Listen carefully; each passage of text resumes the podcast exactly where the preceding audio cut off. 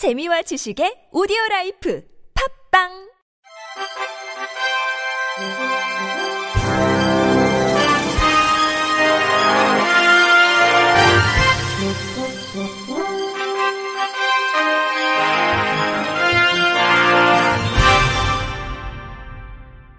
청취자 여러분 안녕하십니까? 9월 첫째 주 주간 KBIC 뉴스입니다. 유엔 장애인 권리협약 한국정부심의 대응 장애계 연대는 유엔 장애인 권리협약 한국정부 제2차, 3차 병합 심의 종료 후 한국 정부 보고서는 열악한 현실을 감추고 단순한 수치 나열에 지나치지 않았다고 질타하며 권고 이행을 촉구했습니다.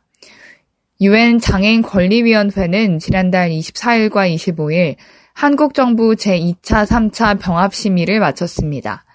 장애계 연대에 따르면 한국 정부는 이번 심의에서 정부 보고서에 기반해 협약 제25조 생명보험 가입 차별 금지 조항 가입 유보 철회, 장애 등급제 개편 및 서비스 지원 종합조사 도입, 발달장애인 생애 주기별 종합대책 수립, 장애 여성 임신 출산 비용 지원 등을 주요 성과로 발표했습니다. 이에 대해 위원회는 한국 정부 심의에서 포괄적인 차별 금지, 탈시설, 심리, 사회적 장애인의 비자의적 장기 입원 문제, 장애 여성의 성과 재생산 권리 보장 등에 관한 질의를 이어갔습니다. 이날 기자회견에서 전국 장애인 차별 철폐연대 박경석 상임 공동대표는 한국 정부는 보안 보고서를 거의 심의 직전에 위원들에게 제출했다며 위원들에게 심의에 필요한 시간을 충분히 주지 않았다. 이마저도 단순한 수치 나열로 국제사회를 속이고 있다고 질타했습니다. 장애 여성공감 독립생활센터 수매 진은선 소장은 정부의 거짓말이 아니라 장애인의 삶이 증거라며 정부는 당장 장애인의 권리를 제대로 된 예산으로 보장해야 한다고 강조했습니다. 전국 장애인 차별 철폐한다는 삭발 투쟁결이 100일 차인 지난 화요일 오전 8시 서울 4호선 삼각지역에서 정부와 기획재정부에 장애인 권리 예산 반영을 촉구하는 기자회견을 개최했습니다. 첫날 삭발결의자인 서울시 장애인 자립생활센터 협의회 이영숙 회장은 신체가 자유롭지 못한 우리 장애인들에게 머리카락은 내 마음대로 할 수 있는 몇 안 되는 신체 부위라며 그 머리카락을 모두 자른다는 비참한 마음을 아마 시민들은 잘 모를 것이라고 토로했습니다. 이어 이러한 머리카락을 100일 동안이나 133명의 동지가 삭발을 한 것은 머리카락보다 장애인들이 이동하고 교육받고 노동하고 지역사회에서 자유롭게 살아가는 세상을 만들고자 하는 마음이 컸기 때문이라고 밝혔습니다. 100일차 삭발 결의자인 원주 장애인 자립생활센터 비눈경 활동가는 내가 초등학생이던 90년대에는 보장구 지원이 되지 않아 어머니의 등에 업혀 등교해야 했다며 보장구 지원이 지원됐던 중학교 시절에는 보장구 지원은 됐지만 버스를 탈 수 없어 전동 휠체어를 타고 혹시 배터리가 다 되지는 않았을까 전전긍긍하며 학교에 다녔다고 회상했습니다. 장애계가 차별 없는 장애인 영화 관람을 위한 법원의 승소 판결에도 적극적인 조치 없이 시간 끌기식의 시범 사업을 강행하는 영화진흥위원회를 규탄하며 릴레이 시위에 돌입했습니다. 장애인 차별 금지 추진연대 등 7개 장애인 단체는 지난 월요일 오전 10시 롯데시네마 건대 입구점에서 진행된 제1차 기자회견을 시작으로 오는 9월 1일 CJ CGV 왕십리점에서 9월 5일 메가박스 상암에서 릴레이 기자회견을 이어갑니다. 장출연에 따르면 영화진흥위원회에서는 지난 6년간의 소송 과정에서 기술적으로도 비용적으로도 장애인의 영화 관람을 보장하기 위한 정당한 편의 제공이 충분히 가능함을 확인할 수 있었고 이를 위한 연구와 조사는 이미 여러 차례 진행됐음에도 영진이는 장애인의 영화 동시 관람과 관련해 상영 시스템과 수용도에 대한 시범 운영을 이날 오전 10시 롯데시네마 건대 입구점을 시작으로 6일간 총 18회 진행합니다. 장출연 박기명이 상임대표는 장애인 차별금지법이 제정된 지 15년이 지났다며 이 법이 제정될 때 나는 모든 장애인들이 영화관에서 차별 없이 영화를 볼 수 있을 것이라고 생각했지만 여전히 시각 청각 장애인은 영화관에서 영화를 즐길 수가 없다고 울분을 토했습니다. 이어 우리는 이러한 현실을 바꾸기 위해서 6년 전부터 소송을 시작했고 1인 시위를 진행했으며 영진이와 함께 만나서 계속 이야기했다며 결국 1심과 2심 재판에서 승 승소했고 법이 없어서 법을 만들었다며 기술이 안 된다고 해서 기술도 만들었다. 재정이 없다고 해서 재정도 마련했다며 영진위는 장애인의 편에 서서 장애인이 영화관에서 차별 없이 영화를 관람할 수 있도록 그 책임을 다하라고 강조했습니다. 인터넷 동영상 서비스가 대중화됐지만 여전히 시각장애인들에게는 서비스 이용이 어려운 것으로 나타났습니다.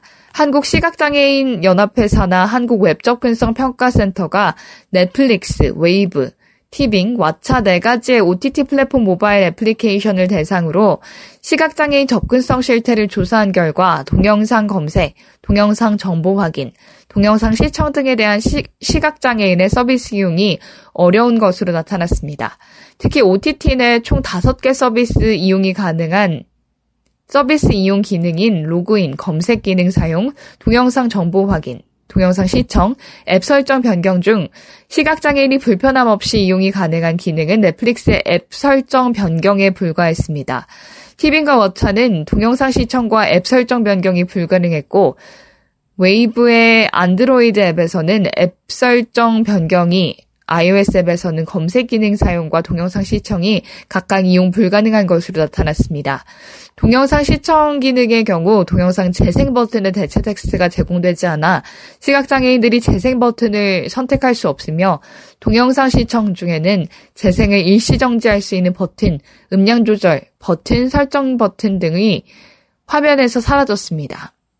전국 권리중심 중증장애인 맞춤형 공공일자리 옆에 전국 장애인 차별 철폐연대 등 단체들이 지난 목요일 오후 종로 3가역 인근 도로에서 결의대회를 열고 중증장애인 노동권 보장을 위한 중증장애인 고용촉진 특별법 제정을 촉구했습니다. 이들 단체는 중증장애인 고용촉진특별법 제정 추진, 권리중심 중증장애인 맞춤형 공공일자리 보장, 중증장애인 지역 맞춤형 취업 지원 사원, 동료 지원과 확대, 중증장애인을 위한 근로 지원인 예산 확대 및 제도 개편 등을 요구했습니다. 권리중심 공공일자리는 능력의 한계라는 이유로 노동의 영역에 포함되지 못하고 기회를 박탈당한 최중증 장애인들의 노동할 권리를 보장하기 위해 2020년 새롭게 만들어진 일자리 제도로 지난해 중증 장애인 인구 약 98만 명 중 고용률이 21.8%인 것을 고려할 때 현재 전국 690여 개뿐인 권리중심 공공일자리로는 부족하다는 게 이들, 이들 단체의 주장입니다. 좋은 소리 전권협 사무국장은 중증장애인 고용촉진특별법을 제안하는 자리를 가졌다면서 제안서를 드렸고 초안을 만들어 오면 검토하겠다라고 말했다고 전했습니다. 이라나 중구 장애인 자립생활센터 소장은 지하철 선전전을 하는 과정에서 시민들이 우리가 낸 돈으로 왜 귀찮게 하냐고 질문을 한다면서 우리도 소비하는 활동 과정에서 세금을 내고 있다며 그러니까 우리도 노동을 하는 것이 맞다고 강조했습니다. 전국 특수교사들이 내년도 유, 초, 중등 특수교사 임용 정원이 올해 최종 공고된 1,482명보다 68% 감축된 474명이라고 발표한 교육부를 규탄하며 특수교사 임용 정원 확보를 위한 서명 운동에 나섰습니다.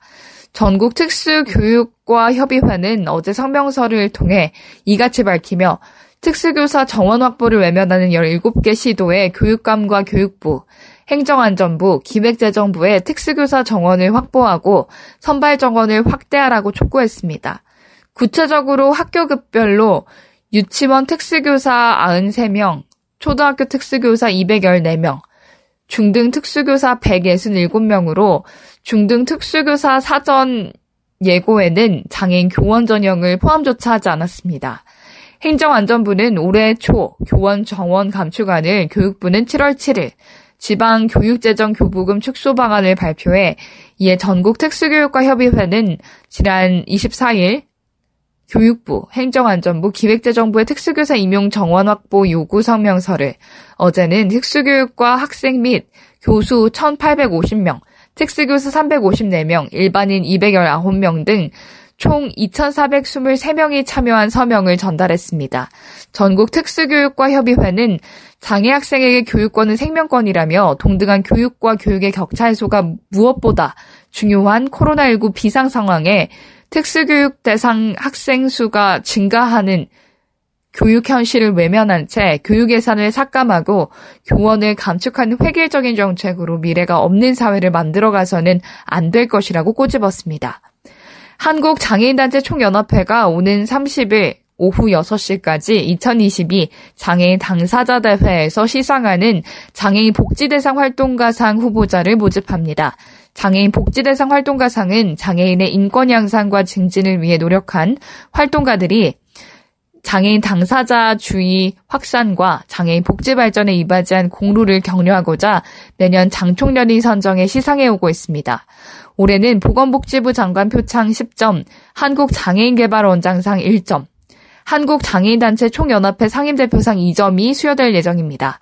장애인 복지대상 활동가상 수상 후보자 대상은 장애인 인권, 복지, 문화, 예술, 인식 개선, 고용 분야에서 현저한 공적이 있고 5년 이상 근무한 자 또는 장애인 당사자로서 타의의 모범이 되고 우수한 직무 활동을 하는 자입니다.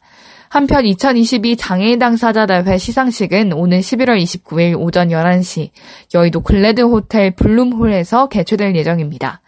이상으로 9월 첫째 주 주간 KBIC 뉴스를 마칩니다. 지금까지 제작의 이창훈, 진행의 유정준이었습니다. 고맙습니다. KBIC.